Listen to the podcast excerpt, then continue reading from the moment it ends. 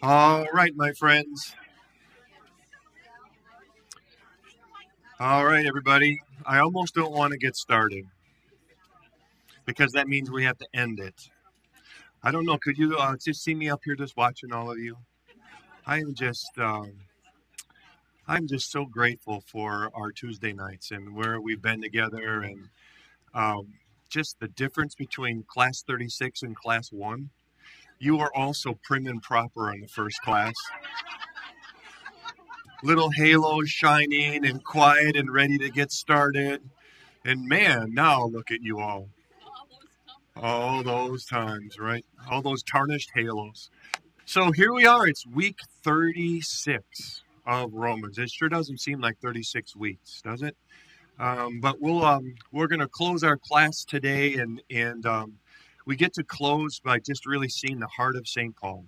Isn't it beautiful? He lays out all this thick theology, and then he ends with just this great letter, these this chapter of friendship, as he just calls out people that have been meaningful and important to him, and and uh, it's um, this guy can come across St. Paul as a hard, sort of uh, uncaring theologian who is sort of just got his head stuck up in the sky.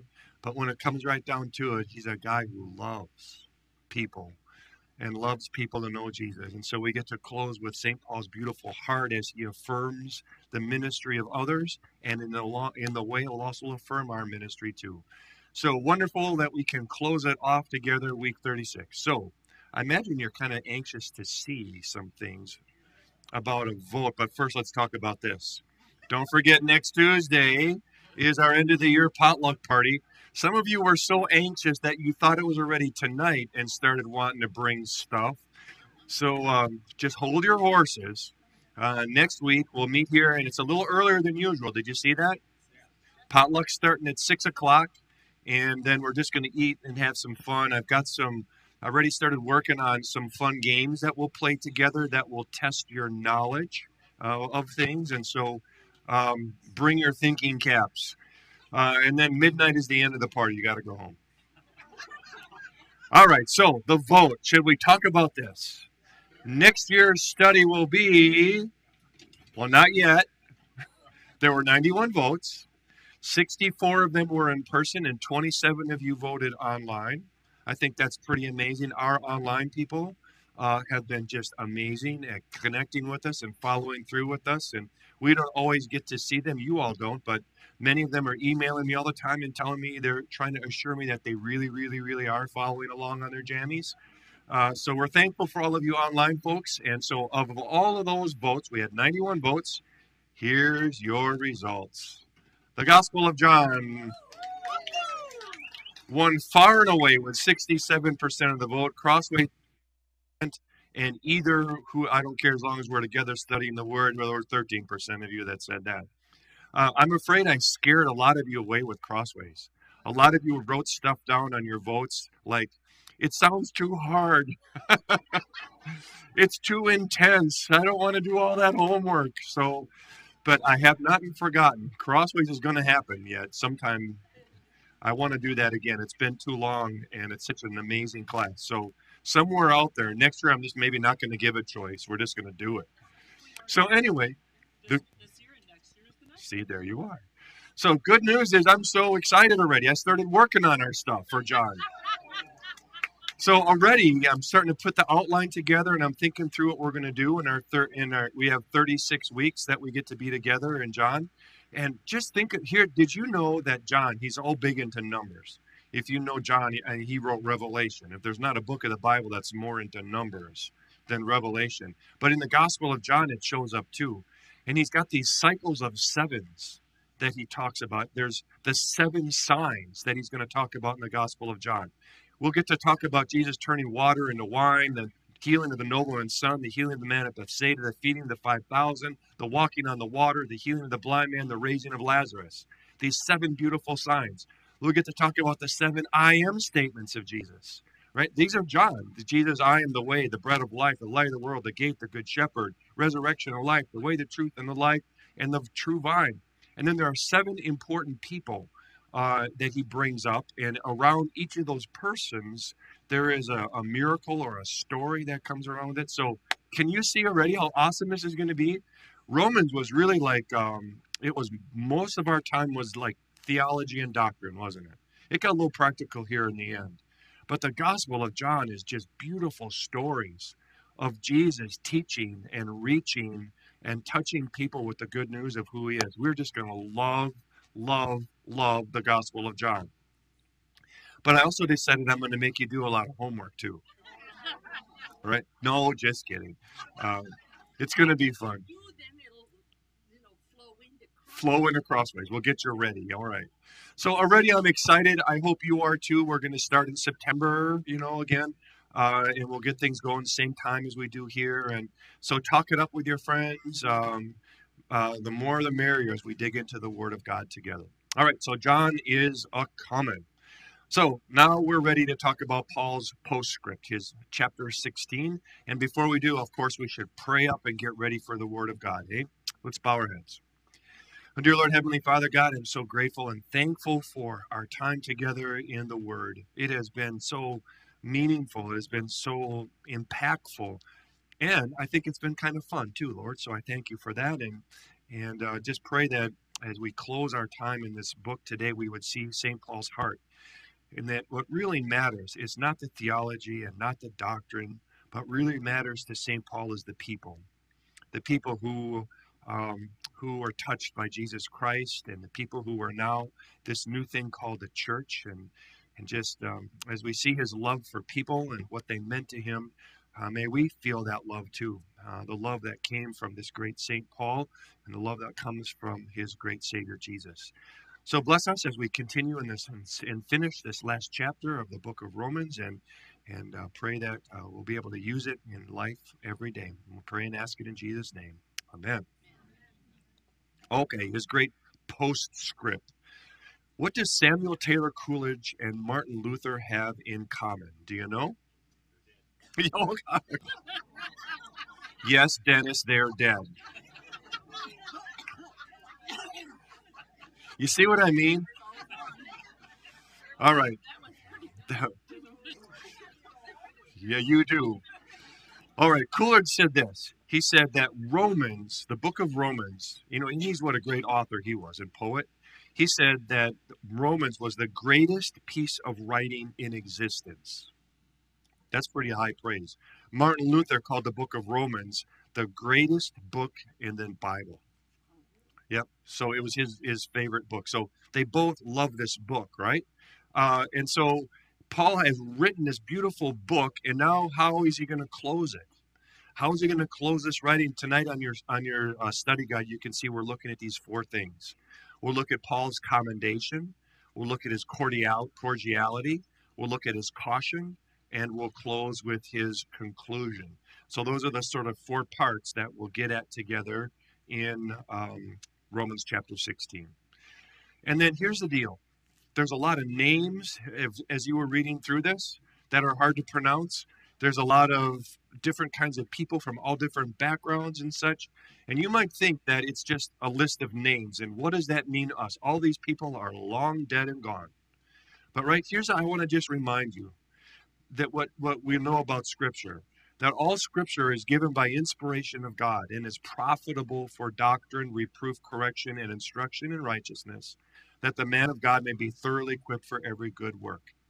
How much of Scripture is given by inspiration of God and is profitable for us to learn from. What did it say? All.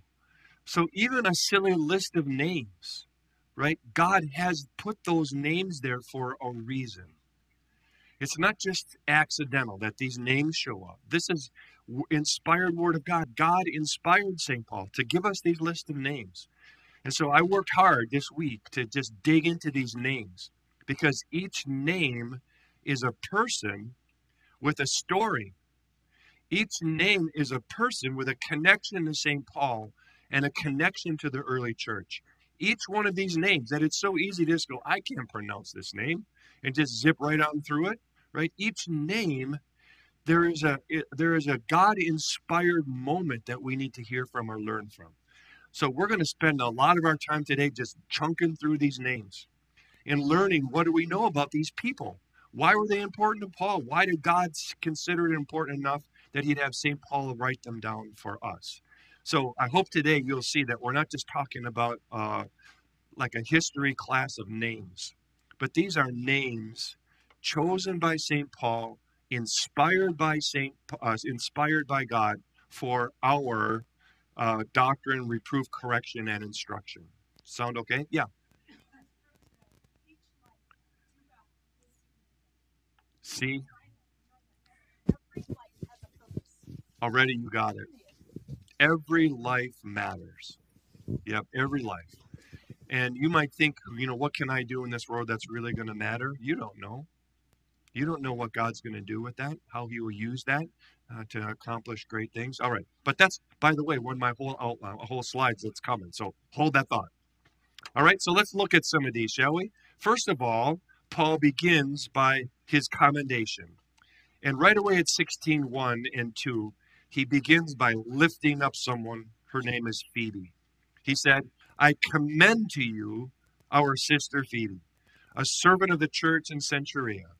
I ask you to receive her in the Lord in a way worthy of the saints, and to give her any help she may need from you, for she has been a great help to many people, including me.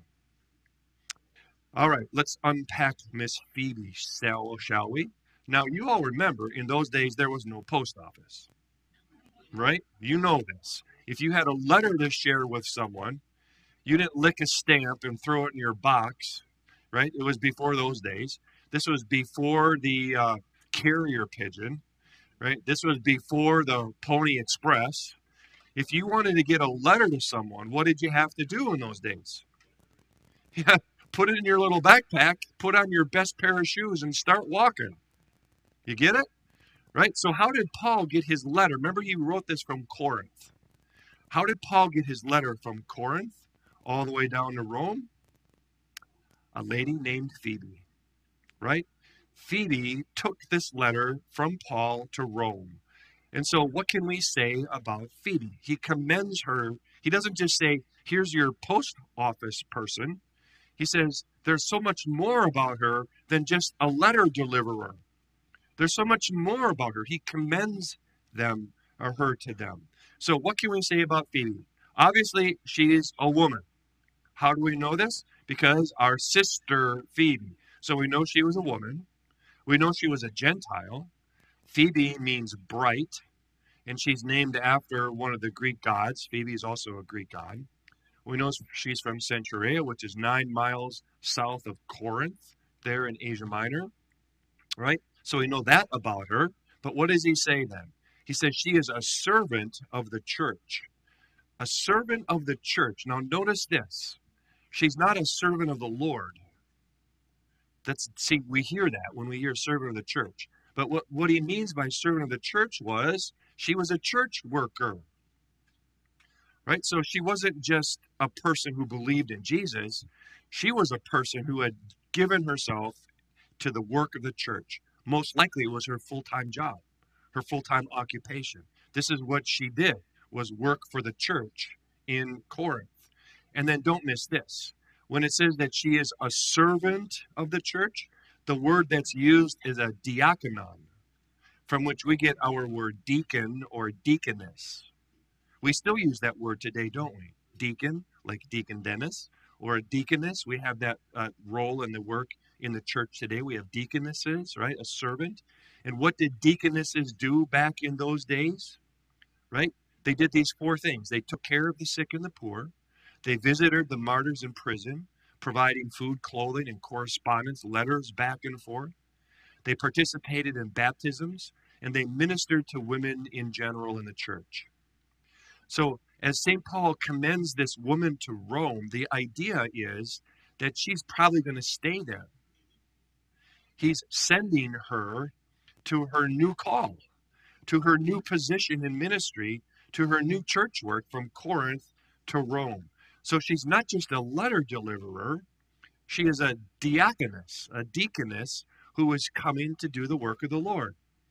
And then there's this very interesting thing, right? This servant of the Lord, prostasis. Remember this word hapax legomenon?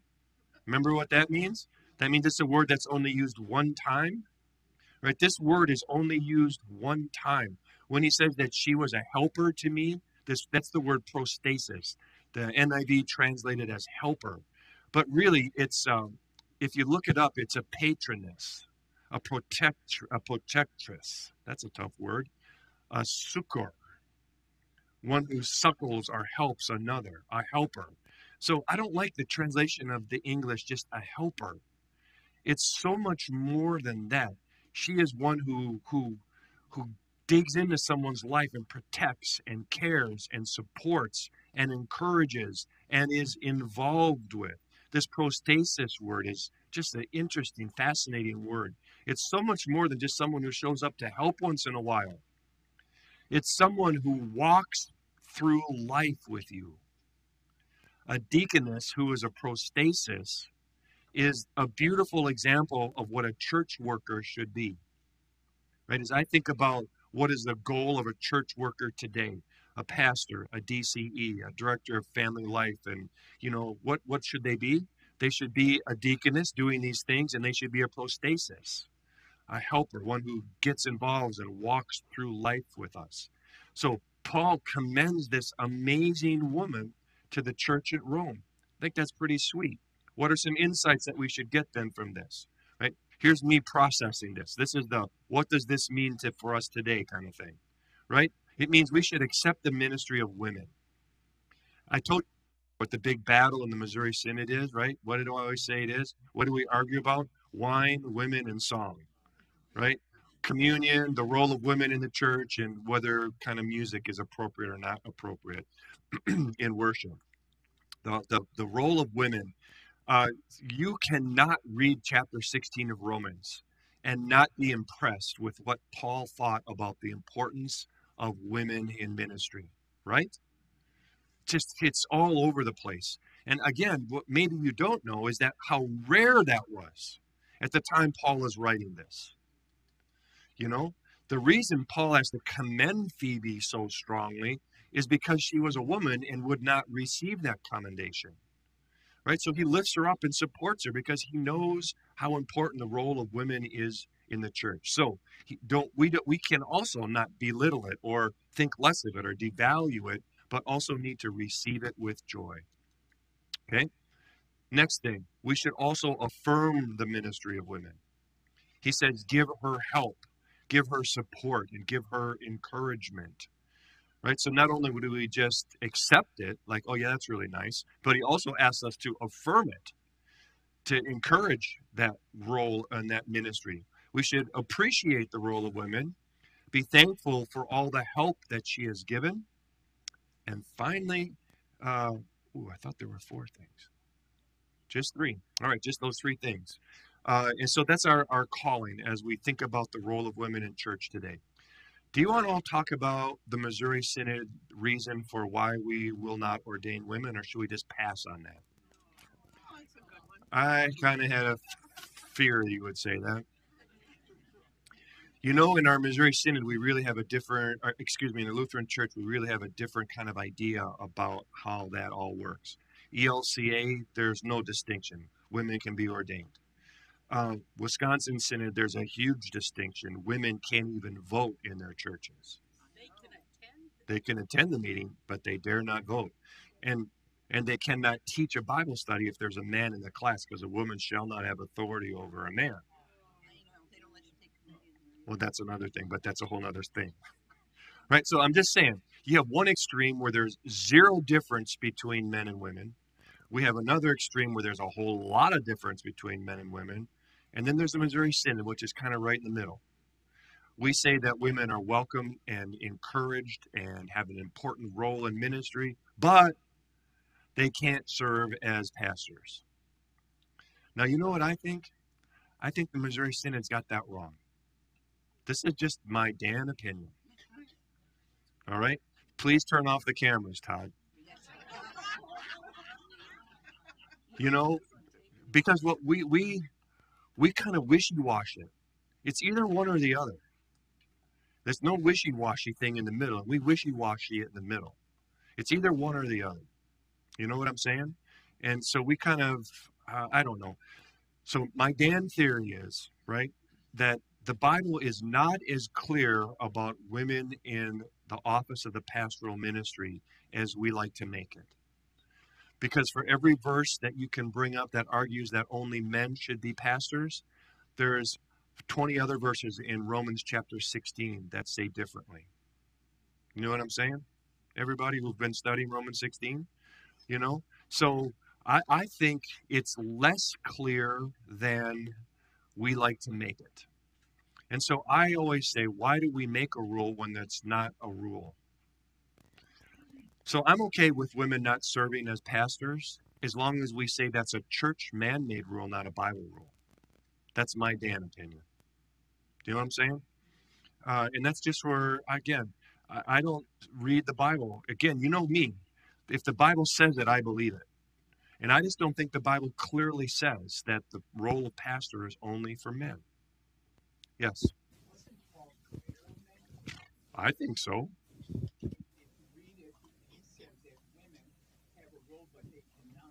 Oh, have authority over a man? Oh, sure. All right. Uh, see, I shouldn't even brought it up. It also says in that very same book of the Bible that women shouldn't wear jewelry, that they should not have long hair, and that they shouldn't speak in church. Right? So, is it or isn't it? If you're going to say, well, they they shall not have authority over a man, that that's what it means in that verse, in the same book of the Bible, in the same chapter, then you also have to say that they can't wear makeup, jewelry, or have long hair or short hair. See? Yeah, so I'm just trying to make the point. You can't pick and choose. It either is a rule for all people of all time, or it was a rule that for that church at that place at that time. And in those days, at that church, at that place, in that time, it was extremely inappropriate for a woman to stand up and have authority over a man. It would have disrupted the worship, it would have disrupted the harmony and unity in the congregation. So Paul says, I don't allow it. So the question that divides us in the Lutheran Church is is that a rule for all people of all times? Or was that a rule for those people at that place and that time? And that's where it gets dicey and, and tricky. Yes. So getting back to Romans 16, uh-huh. he mentions a lot of women. Yes. How off putting was that to his audience at the time and since, but mostly at the time, maybe, if you know? It would have been off putting. But I think that's exactly why Paul did it. And I think that's exactly why God inspired it. And I think that's exactly why it is in our Bible to this very day. So we will stop making that distinction. I just don't think that's St. Paul. You know? All right, so and then here's here's another thing. Here's how our translation really affects what we do. Here's that word prostasis again. Remember that she's a helper, right? In 16 verse 1. That very same word in the masculine form, which I printed for you there, proistamenos, which is in chapter 12 verse 8 of Romans. The same word in the masculine sense is used, but there, do you know how it's translated? There, it's translated as a leader. So notice the bias of the translators, right? The same word, whether it's in the male, the male or female tense, when it's a female, it's called a helper, but when it's the masculine tense, it's a leader. That is not good translation of the Greek. Are you following me? But the bias of the translators comes through in this. When the masculine form is used, suddenly it's a leader, but when the feminine form is used, it's a helper. It's the same word, people. Are you following me? Right? But you see, this is the, the bias of the translation. And so this is why I would be so careful when we translate the scriptures that we let the word speak, not our preconceived notions or ideas about things. Right? I just think that is so wrong. The translation, call it leader there and helper there. It's got to be one or the other. Now, granted, the, the context always changes the, the, the inflection of the word, but still, that's a big change. All right, so my point St. Paul goes out of his way to lift up women as we talk about um, those who are important in the ministry. If you want to talk more about that or call me in the Missouri Synod, please do so. All right, let's now move to the next section Paul's cordiality. What I mean is this his, his kind, cordial attitude towards people. Did you know in this chapter there's 35 names that are mentioned, plus other references to just a bunch of unnamed people, right? But by name, he names, he lists 35. There are eight references to people who were with him at Corinth. There are 27 people Paul identifies by name who were in Rome. 20 of them are men, seven of them are women. And Paul also mentions a couple of households and a couple of unnamed women. Two things I love about this, right? Number one, Paul knows these folks by name. I just love that about St. Paul. They're not just um, they're not just a face in the crowd. You know, they're, they're he knows them by name and he has personal connections with them and he calls them by name i think that is so neat you know that that shows that he personally cares and has taken the time to get to know them and second i love that he mentions a whole number of women as we've talked about already lifting up the importance of, of women in ministry is equally important as men so now let's look at some names as we're going to move into this next section he starts off talking about priscilla and Aquila. He says, Greet Priscilla and Aquila, my fellow workers in Christ Jesus. They risked their lives for me.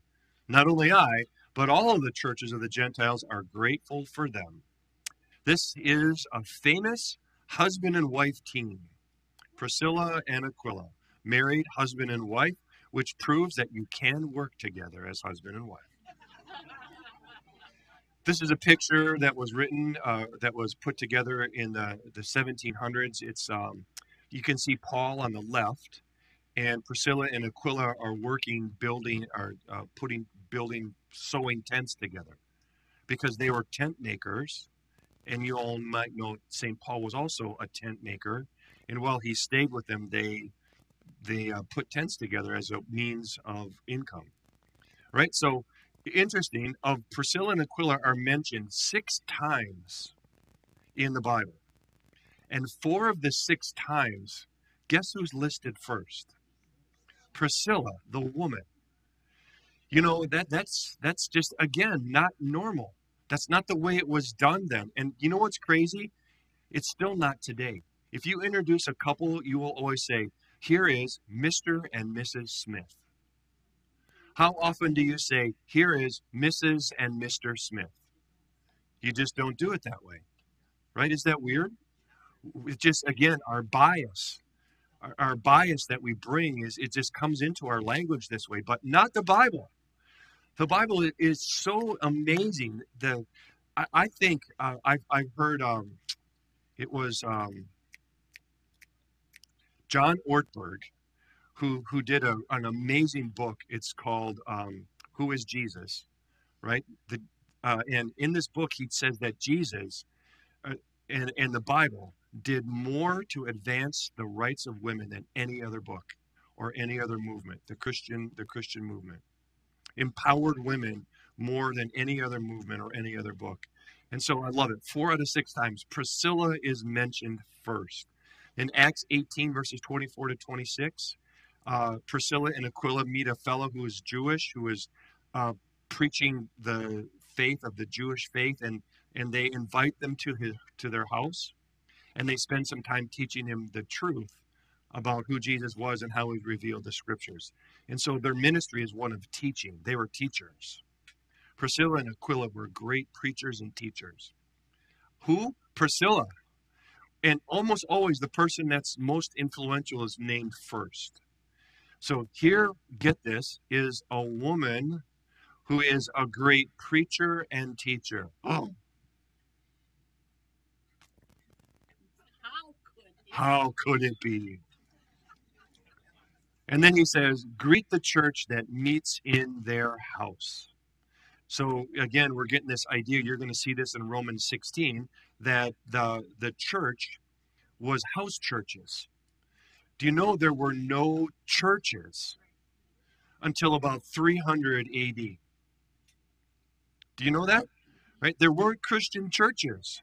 There weren't Christian church buildings. There were Jewish synagogues, you know, but there were no Christian church buildings until about 300 when they started building churches for the place. Where did the church meet? Where did the church gather? In people's homes. Right? That was the way the church began in the home. Uh, and so greet the church that meets in their house. What did he call the people that gather in their house? A bunch of small group people, right? What did he say? The church. They were the church. The church was those who met in the home, and Priscilla and Aquila were influential and important in that.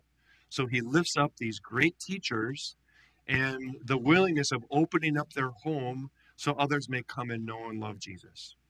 How cool is that? Maybe you've heard we pastors here at church talk about the importance of neighborhood discipleship. Have you heard us ever talk about that? Because if you haven't, you're gonna. Because this is our new feeling, right? This is this is where we believe in the next decade that God is moving Faith Lutheran Church. That we're going to share the gospel, we're going to grow the kingdom, not by putting on a, a social media blitz where we invite people to come to church that used to work. The oh, you build it and they will come model. That doesn't work anymore. That a model, just build a church and people will come, it doesn't work anymore. Now the church has got to go out to the people. The church needs to get back into the house, into the neighborhoods. You all need to start inviting people to come meet at your house to do a Bible study and to bake some pies for uh, an event you know, something like a potluck or something. Yes, sir. You need to do an editorial on this. It's called the famous husband and wife team. It should be a famous wife and husband team. You're right. It should be a famous wife and husband team.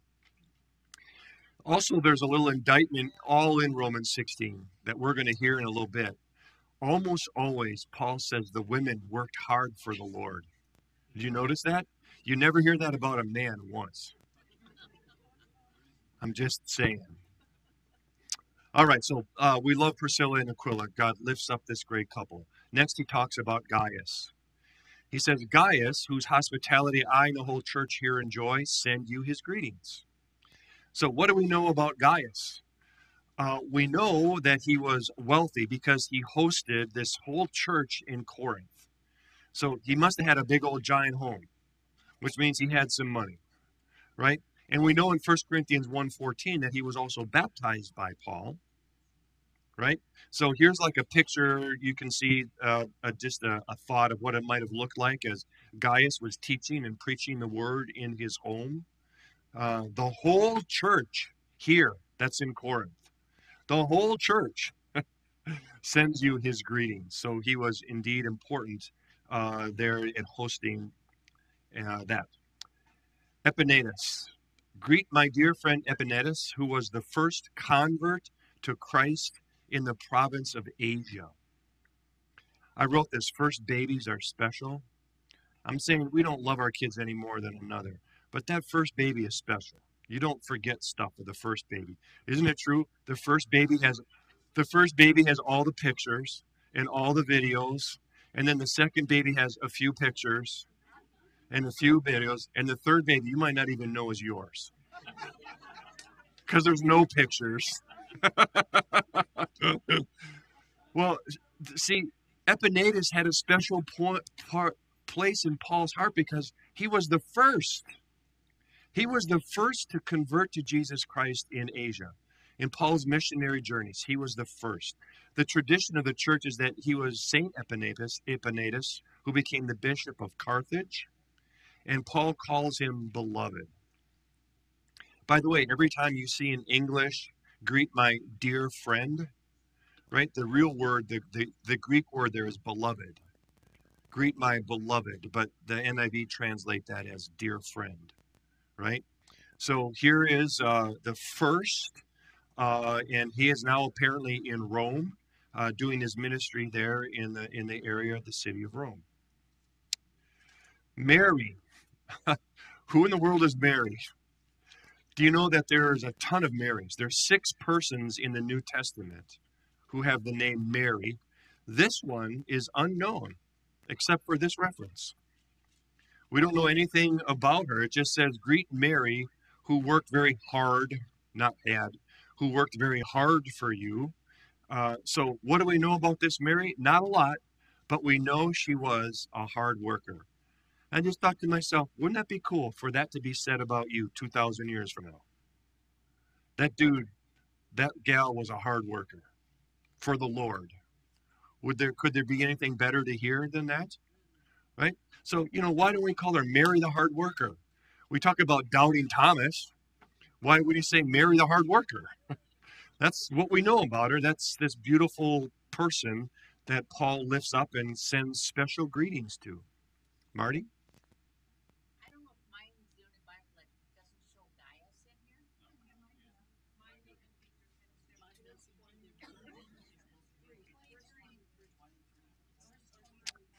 Yeah, why did I say 5b? It's verse 23.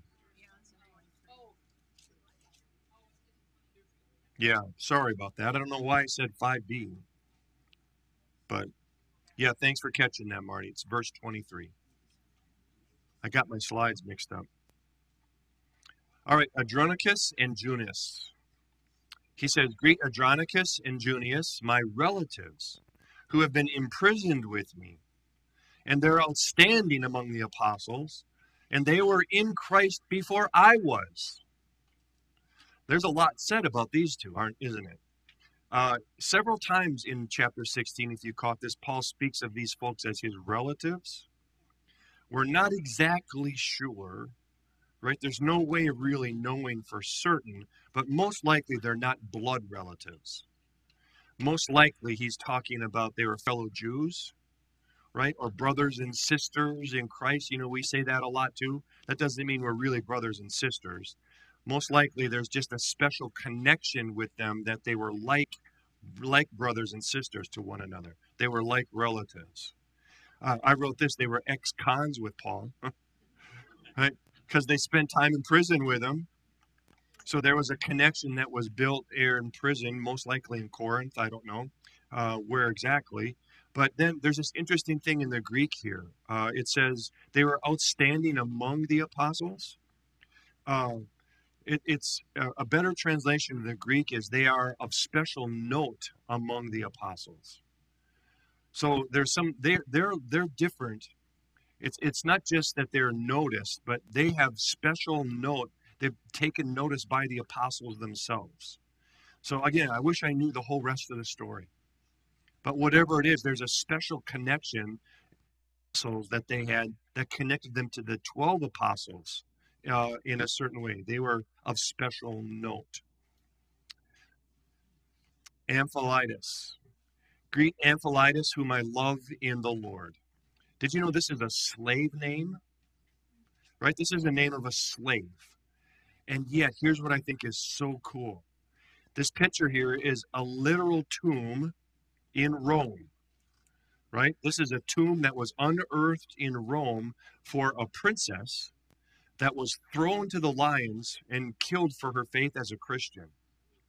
And in her tomb, this tomb that you see here is this little back pot, this little back corner there where that door is called Amphilitus cubicle. And in that tomb is an ossuary box. You know what that is? A box where the, the bones and the ashes of the person would be put. And then they would place that box. It would be like we would call it an urn today right? And on the ossuary box, you would inscribe the name of the person or something about the person. And it's an expensive ossuary box, very ornately decorated, in a special part of his own room, his own cubicle, for guess who? a woman. No, Amphilitus. This slave, right? This slave has a special place in honor in this princess's life who gave her life for believing in Jesus Christ. The the implication there is what why did she have him buried with her? Because he was the one who taught and shared Jesus Christ with her. How cool is that, huh? So this slave shared the faith with who knows how many people and is given a place of honor in his death and his burial. Wow. So, again, this is one archaeological things where I love it when archaeology helps us understand the truth and the accuracy of the scriptures. Now we know that this guy was a real guy who really lived. Uh, so if you ever want to look that up and read, it's fascinating. There's a whole lot more to that story about his life and his ministry, the tradition of the church, and what he was able to accomplish and do. So it, Paul lifts him up. It says, Greet him, whom I love in the Lord. Oh boy, here's four at once, right? Urbanus, Stachys, Apelles, and Aristobulus. He says, Greet them and attested and approved in Christ. Greet those who belong to the house of Aristobulus. We know very little about these guys again, but notice this. He says, Aristobulus, but he says what? Greet those who belong to the house of Aristobulus. So most people again believe that he was not really a believer, but people in his household. That would be his slaves, uh, people that eh, relatives perhaps who lived in the home with him knew and loved Jesus Christ. That Paul lifts them up. And what do we know about this guy? We do know that he was the grandson of Herod the Great, and he was best friend of Claudius Caesar. All right, so again, just think about what this means. St. Paul is greeting the household that's the people who live in the house of Aristobulus, who has a place of authority and has the ear of Caesar himself. Let that sink in a little bit. And all of these names, by the way, are in the imperial court in Rome. These four names that he lists are all somehow connected with the imperial court, Caesar's court in Rome itself. So you see how St. Paul has, is greeting these folks and how the gospel is spreading in Rome, even into Caesar's court. There's more of this coming in a little bit. I think that's pretty cool and encouraging. Anybody heard of Narcissus? Right? Not the god Narcissus. That's a different one. That's the one who, remember, he couldn't stop looking at himself in the pool. Right? This Narcissus uh, many of the Greeks were named there. He said, Greet those in the household of Narcissus who are in the Lord. Again, maybe not a believer, because he says, Greet those in the household of Narcissus. Right? But here's the cool thing about him. By the way, this is an actual bust in Rome of him, of Narcissus. Again, uh, he was the appointment secretary of Caesar, of Claudius Caesar. This was, some would say, the most powerful and influential position in all of Rome except for Caesar himself. More important than anyone in the Senate, more important than any other leader or ruler in Rome. Do you know why? Because if anyone wanted to talk to Caesar, if anyone wanted to get a letter to Caesar, who did they go through? It was Narcissus. He made the appointments. He's the one who would get Caesar's ear to hear your plea or your request or whatever, right? So history has him, by the way, as rich beyond imagination. He, he's a, he would be a, a billionaire today. And how do you think he got so rich? Right? If you want to see Caesar, what do you got to do? You got to grease the wheels, right? Through bribery. He just made millions of dollars through bribery. Now, why is this all important? See, here's this next, here's this again how God works uh, Nero was the Caesar that came after Claudius. And how did Caesars kind of get rid of the Caesar before them? It wasn't an election. Nine times out of ten, it was a murder, right? So he's killed, and uh, Nero has Narcissus commit suicide, right? And then takes his riches and his household as his own. Now, stop. What did we just say about Narcissus' household here? It was full of Christians, full of believers, full of people. St. Paul says, Greet those in the household of Narcissus who are in the Lord. And now, after Narcissus is killed, what happened to those believers? Now they became the household of Nero. Nero, who persecuted and killed Christians, had Christians in his own household.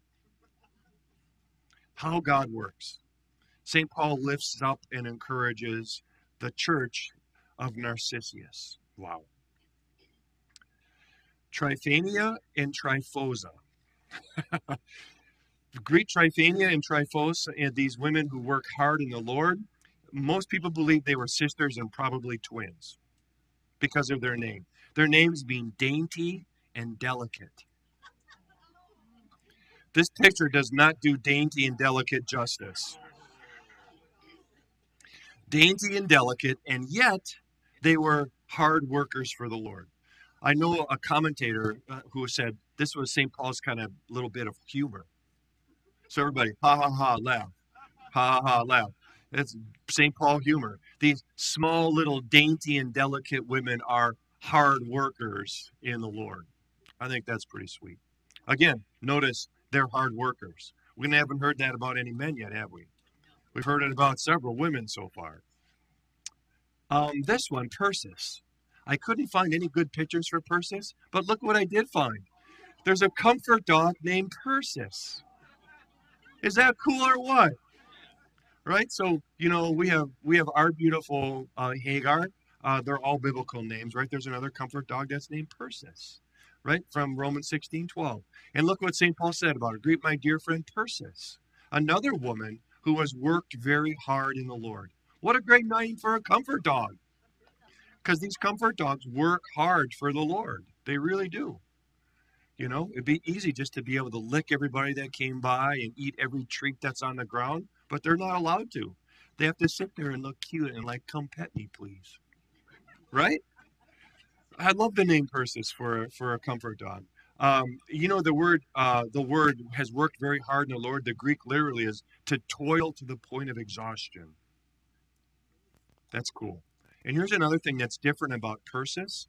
The definite article in the Greek is here for her. When it says greet my dear friend Persis, uh, really it says greet not just my beloved, it says greet the beloved. And that's not in any of the others. So that's led several commentators to think that Persis was not just beloved to Paul, but was beloved to many others. That's why she's called the beloved. Again, what a great name for a comfort dog. The beloved Persis. And so he thanks her, works for her hard work in the Lord. Rufus, wait to hear this story. Yes. Well, question way over there.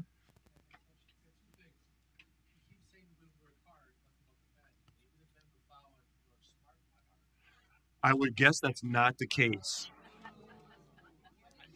He said maybe the men were were smarter and were just working smarter, not harder. Come on, church.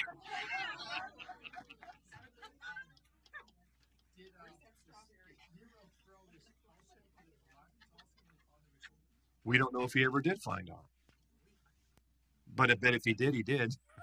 I mean, because that's what he was doing. Yeah. Um, okay, so let's check out Rufus. This is a great story, everybody. He says, Greet Rufus, chosen in the Lord, and his mother, who has been a mother to me too.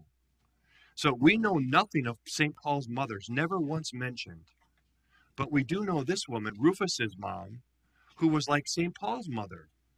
So he considered Rufus's mother his own. Now here's the cool thing.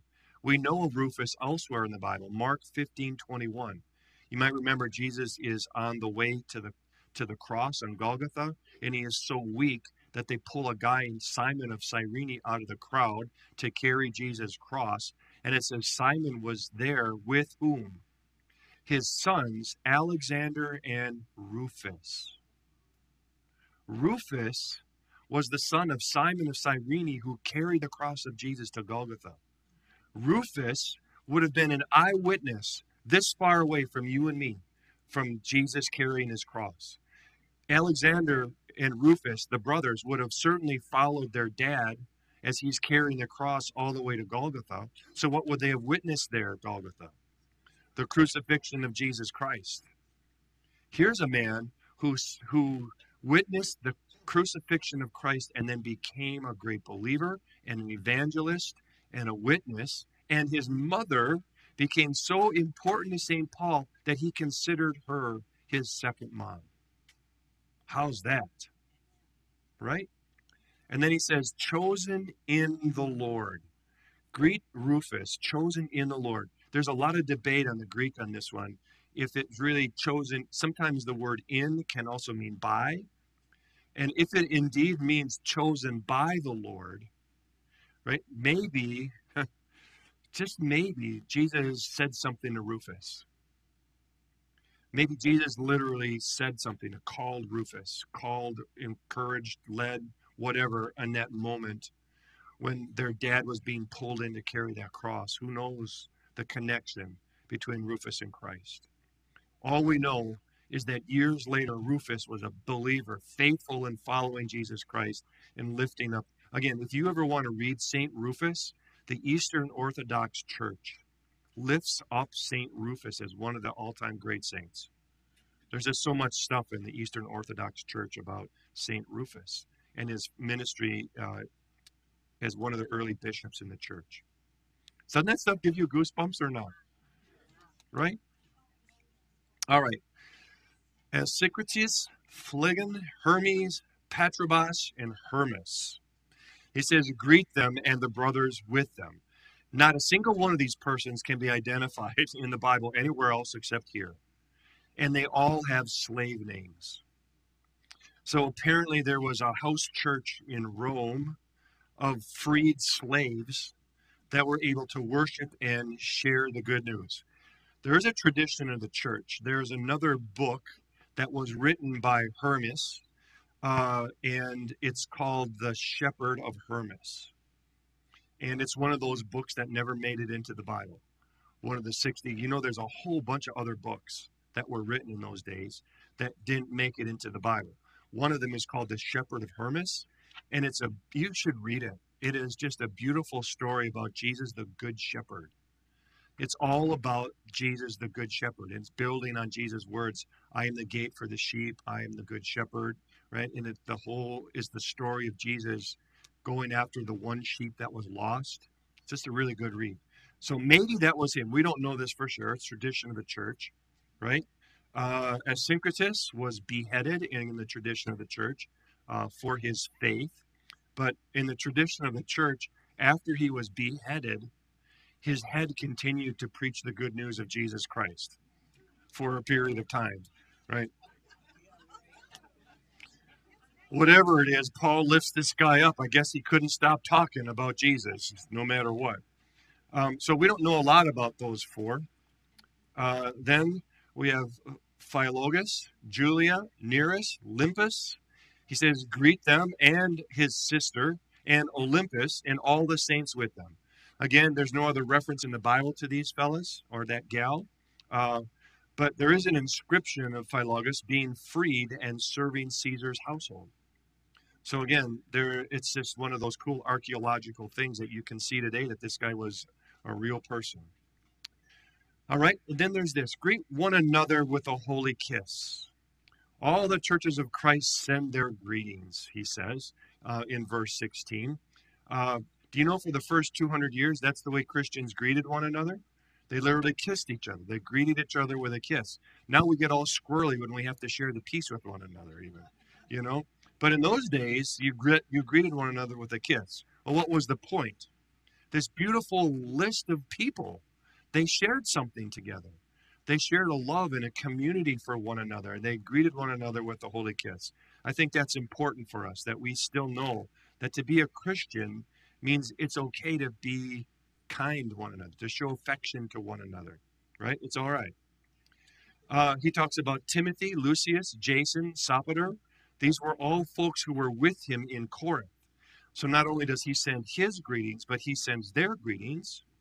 Uh, these men were with Paul in Corinth. We don't know all of them. We know Timothy, of course, uh, but we're going to spend eternity with them. So it's kind of cool that we get to hear a little bit about them now before we get there. Here's what I like Tertius. In verse 22, it says, I, Tertius, who wrote down this letter, greet you in the Lord. Did you all know that only Galatians did Paul write with his own hand? right? All the rest of the books were dictated, or got, or he worked with his his pen, his writers, so that you know they would write down what he told them to write. So Tertius was Paul's secretary who wrote down the book of Romans, and uh, I love it. Did you know Tertius means third? It's a slave name. His name was Third.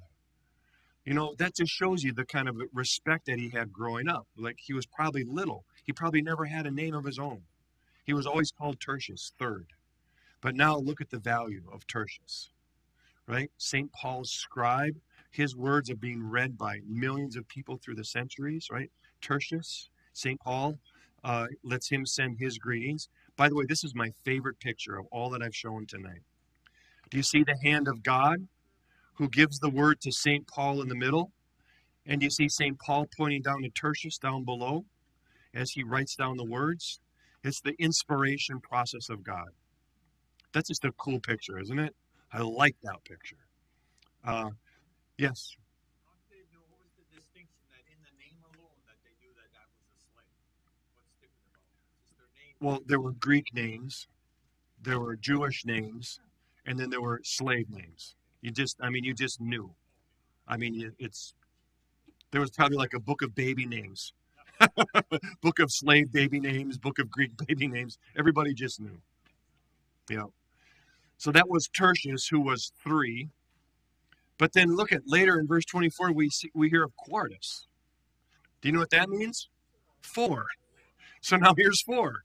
Our, our brother Quartus also sends you his greetings. Most likely Tertius' brother. That would make sense, right? Three and four. I always thought you should write this like here's the Dan translation of this verse. Number three wrote the book, and number four says hi. That's that's what I think is going on here. Uh, Quartus was the tradition of the churches. He became the bishop of Beirut. That that's where he did his missionary work and converted many folks in Beirut. All right, so that's the list of who's who's, and that's not all of them. It's most of them.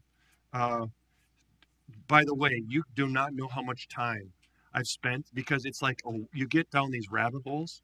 You start you start learning about something about them, and then you're researching what this old tradition of the church is and that tradition of the church. It was just a joyful time uh, digging into all those names. So, what what do we learn from all of that? That's this next part, the insights from who's who. Number one, is it not obvious that the church is not a building? Right. This is insights on point two under cordiality. Right. You can see the same Paul that he doesn't give a rip about the building. Right. What does he care about? His people. The church is people in relationship with one another, in relationship with Jesus Christ. That's the church. What do I always tell you? Here's the church, here's the steeple, but open the door and what? See all the people. Right? That's the church. It's the people of God. And I think St. Paul is clear about that here. Second, every individual is important to St. Paul. Right? Every individual is significant. There are no little people in God's family. Don't you ever dare think you're a little person. Right? Please don't ever think that someone is better or more qualified to be used of God or has a greater purpose in the kingdom of God. That's just not true, right? There are no little people in God's family. Every single person is significant. Look at the people that St. Paul lifted up, right? From slaves to people who were there when Jesus was carrying his cross. They're all equally valued by St. Paul. Four, don't you think this is true? People need recognition. Paul understood that he had something good to say about everybody, and those good words were not the reason that people did it, but those good words were the encouragement that people needed to continue to do it. Does that make sense? Right? Yeah. I just want to say something that I mentioned to you before. I think you and Kathleen are, are great at edifying people. Every time that I do something, they ask me to do something that, to help with communion or release the people. Kathleen will always say, thank you for your service. Aw. So, and Pastor Dan. You are a good encourager, I'll agree. Yeah. And we can all be that. And you are too now. See, you just did it. We we can all do that. That's important. You need to hear that. And again, as I said, that's not the reason we do it, but it sure makes doing it a whole lot more fun. and more meaningful. So I love it. He he lifted up people. He recognized what they did. He recognized that they were hard workers, that they toiled to the point of exhaustion, that they gave of themselves. And finally, I don't want this to pass. Greeting is a Christian duty. I, I we are a, we are to express love and affection for each other. We German folks can do this. We can, right? It's okay to handshake. It's okay to tell someone in church that you value or treasure something about them. It's okay. More than okay, it's important. It's what we do in the body of Christ, right? We're supposed to show love and affection for one another, right? A card, uh, a gift, uh, an unexpected thank you, you know, those sort of things is how we build each other up in the church. It is so important. And you know what I think you'll find if you start doing it? Not only will you make a difference in other people's lives, but you feel better. You just feel better when you do it. Yes. Yep. She said she was a greeter for years with her husband ex uh, with uh, her husband was passed Leo, but you she said you'd be surprised how many people just walk right by. So next time you see one of our greeters at church, you just stop and handshake and thank them for being a great greeter, will you? Right? And if it happens to be Lois Simon, be careful because you're going to get hugged. Right? She's she's one of our great greeters. All right, so do you see this list of names isn't just a list of names? There's stuff here for us to learn about Paul, St. Paul's heart, and what the church looks like and what it does. Uh, did you ever see this book? called Crowded Pews and Lonely People. It's a, it's a book about the church and how, especially big churches, it's very easy for people to come to a big church because they feel like they can come in, they can do their worship thing, and get out and never have to talk to another person.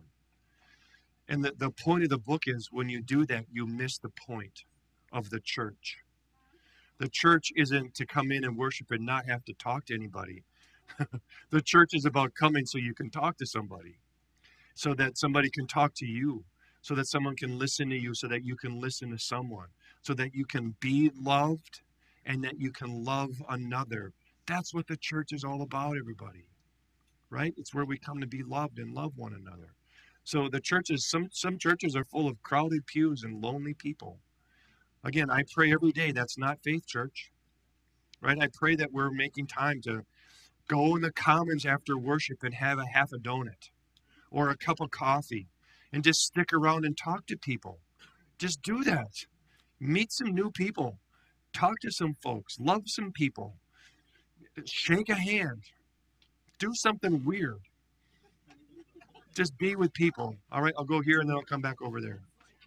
I've heard that uh, the late sainted Dr. Henry Simon made it a point that everybody talk to everybody, and you never let somebody leave the church without being talked to. That makes sense to me. His his Pastor Simon was our first pastor here, and Dennis was saying that he said make a point that everybody knew everybody and everybody talked to everybody. And I think that's why the church grew so fast when he was here. Yep. Next. Um, I have a note in my Bible that at the beginning of chapter 16 that Paul was had gratitude for the people who were provisions of God's grace. Provisions of God's grace. So we have an opportunity to be a provision of God's grace to others. So what you're saying is when you say something nice to another person that God is using you to share his grace? Ooh, that's good stuff. Isn't it? Yeah, that's good stuff. All right, let's not be a church of crowded pews and lonely people, all right? All right, now we've talked about Paul's commendation, we've talked about his cordiality. Let's look at his caution. After this weighty theological treatise called Romans, filled with meaty truths and deep lessons, you want to make one last parting instruction, what would you say to the church? I mean, Paul has just laid on us 15 chapters of Romans. It says last words. You know, you think what he's going to say is going to matter most. This is his parting shot. his parting words. And what does he say? I urge you to watch out for those who cause divisions and put obstacles in your way that are contrary to the teachings you've learned. Keep away from them, for such people are not serving our Lord Christ, but their own appetites. By their smooth talk and flattery, they deceive the minds of naive people. Everyone has heard about your obedience, so I'm full of joy over you. But I want you to be wise about what is good and innocent about what is evil. Oh, can you hear his heart?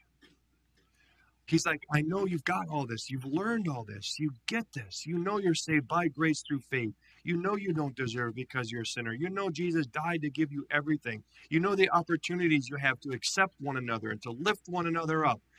But, right, don't please let there be any divisions. Don't argue. Don't let any obstacles get in the way of the teachings of Jesus Christ and his great love for you. I want you to know what's good, and I want you to be innocent from what's evil. These are his parting, his last cautionary words to us. Be careful. It's so easy to get caught up in that. So his words are maintain unity in Christ. That's his caution. Do everything you can to maintain unity in the body of Christ.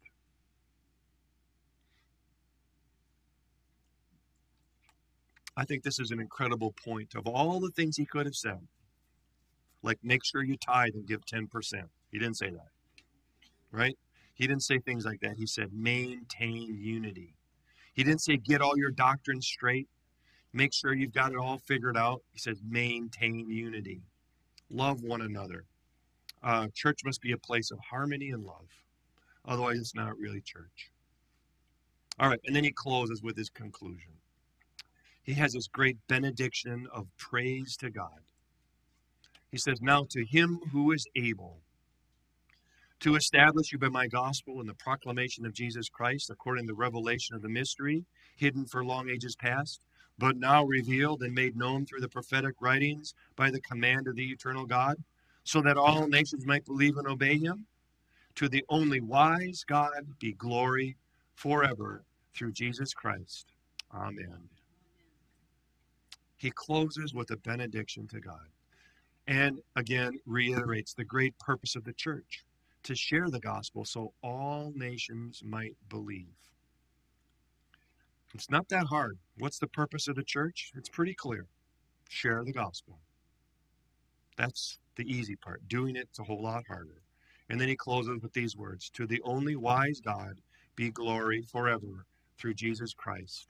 Amen. Amen. So I want to close by saying thank you. It has been such a joy doing Romans with you all. Uh, I have learned so much. Uh, if any of you are teachers, you know you learn a whole lot more preparing a study than you do, right? Sitting in the class. I've learned so much, but I've also received so much energy from y'all. Just watching you get it, watching light bulbs turn on all over the place, hearing you tell me how something you learned just changed the way you think, a new understanding about the Bible, about God, about how He loves you, about your place in the kingdom of God. That's the stuff that really juices me up. So thank you for that. And my prayer for you, I've said this before and I'll say it again. My prayer is that this is not just a study that you're going to put away, that you're going to take your Romans book and you're going to put it in the shelf somewhere, right? And it'll be a lovely study that you experienced way back when. But my prayer is that it will be a faith growing, life changing moment that never ever leaves you the same. That God just got into your heart through this book and uh, changed the way you think and helped you understand your purpose for life. Yes?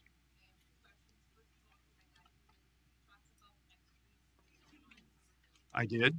Six o'clock tomorrow. Six o'clock Tuesday. Right? Not tomorrow. Six o'clock Tuesday. I am.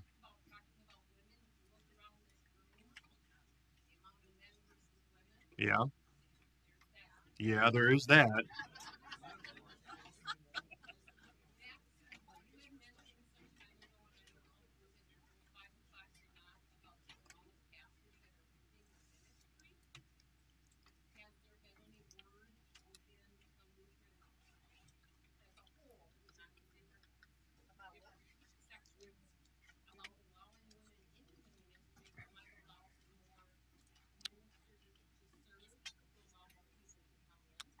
As I said, in our synod, it's a it's a conversation. Wine, women, and song. We're still having that conversation, but not between the three. Just in our Missouri synod. It's yeah, we do. We were having a lot of talk, but it's it's split. Yeah, it's it's not settled. Some people feel strongly one way, and some people feel strongly another way. Oh, yeah, not too often. not very often. We can't even figure it out in our own synod. How can we work it out with them? You know,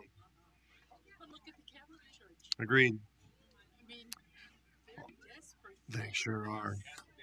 Oh gosh. Oh gosh, thank you, five. You guys are the best. Thank you. Thank you, thank you, thank you. It's been a joy. All right, the email is down there in the bottom because I would love for you just if you want to just do some reflection on Romans, if you want to just send me something that was meaningful, something that you learned, something that you'll take with you that would just really juice me up. So if you want uh, to share, reflect on that a little bit, I'd love to hear it. All right. Thanks, everybody. God's blessings. We'll see you next Tuesday for the potluck. Woo woo!